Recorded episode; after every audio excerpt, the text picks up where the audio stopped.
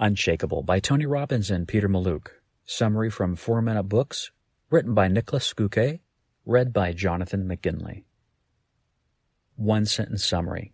Unshakeable distills the essence of world class investors down into four core principles you should follow while investing, giving you simple rules and actionable steps to follow to make sure your finances flourish.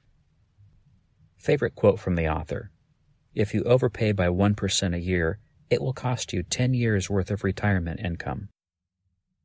Let's talk money for a second. Financial freedom is a goal we secretly all strive for, but only a small percentage of people will ever accomplish it.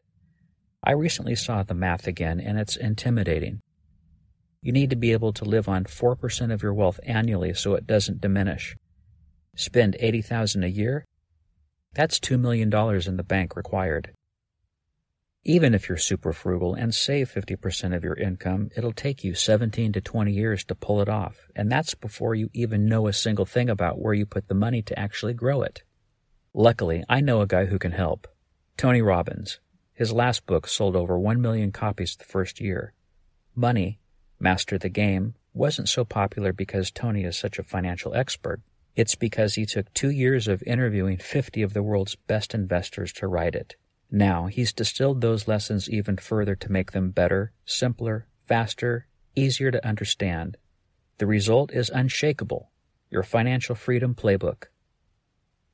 Here are three important things you can learn from it. 1.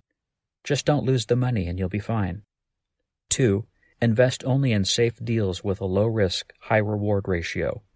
And 3. Make sure your irrational self doesn't mess up your investment with a checklist. No matter how much we shake your bank account soon, no coins will fall out because it's unshakable. Lesson 1 Forget big gains and focus on avoiding losses. Warren Buffett is often quoted on his only two rules for investing. Rule 1 is never to lose money. Rule 2 is to never forget the first rule. That's why Warren makes so few investments. He needs to be 150% sure he won't lose money. But why? The math is simple but shocking. If you invest $1,000, the fun of losing some of it stops at about 10%. That kind of loss leaves you at $900, which means if your investment grows back by 11%, which is $99 in this case, you'll almost be back at your initial investment. If you lose 50%, however, and go down to $500, you'll need to double your money just to get back to zero. So, forget chasing massive gains. No one knows what's going to happen on the stock market tomorrow, not even the best of the best, like Warren. Just make sure you're not losing money by focusing on safer options with limited downside, and you'll be fine. Lesson 2 Low risk, high reward investments are not only possible, they're the only thing you should look for. Before you ask what those rare, safe investments are and whether they even exist, I'll tell you. Of course, there's no 100% safe investment, as taking on risk is the whole idea of where stock market reward comes from, but you sure can minimize it. In fact, many of the smartest investors, like Paul Tudor Jones, look only for such high reward, low risk bets to put their money on. It's called asymmetric risk reward ratio, and it means the reward is disproportionately high for the amount of risk you're taking on. In Jones' case, he has set a rule to only invest in something that he can expect to make five times his initial money from. With that in place, he can be wrong on four investments and the fifth one will still make him come out even. If he diligently does his homework, though, and he's right three times out of five, he'll more than double his money. A similarly crooked risk reward ratio can be found when businesses are in a crisis, specific or general, especially if they trade at their all time low. That was the case with Deutsche Bank last year. The stocks have never been below 11 euros a share, but now they were. I got in cheaply, at the cheapest price ever, to be exact, and have already made 28% on my investment in less than a year.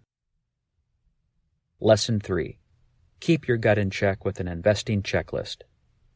In any system that involves humans, the biggest point of failure is always, well, humans. The reason robo investing software gets more and more popular is that most people are truly better off if they're kept from making dumb decisions. The roots of the problem go back to biology. We respond to situations in which we lose money as if they're life threatening.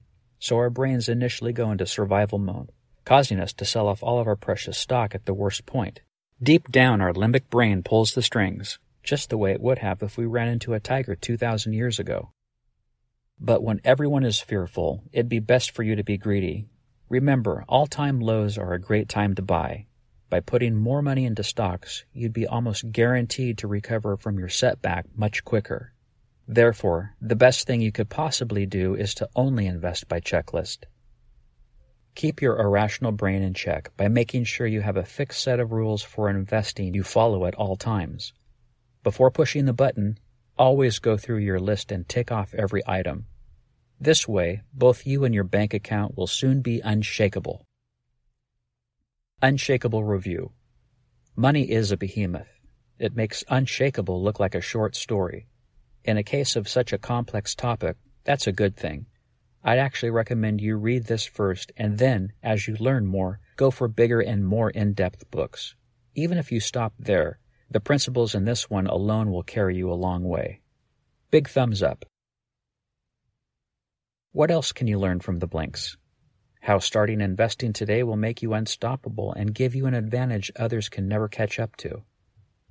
What the four core principles of all the world's best investors are. Which bullshit Wall Street movie phrase you should forget first. The aspect of money management you need to study that's more important than investing itself what the four ways of diversifying are and why it's important that you use them. The most critical number to look out for when you first start putting your money into investments. Who would I recommend the unshakable summary to? The 18 year old who's responsible for his financial decisions for the first time in his life. The 39 year old housewife who still hides behind the cliche that women aren't good at investing. And anyone who's never read a word about personal finance.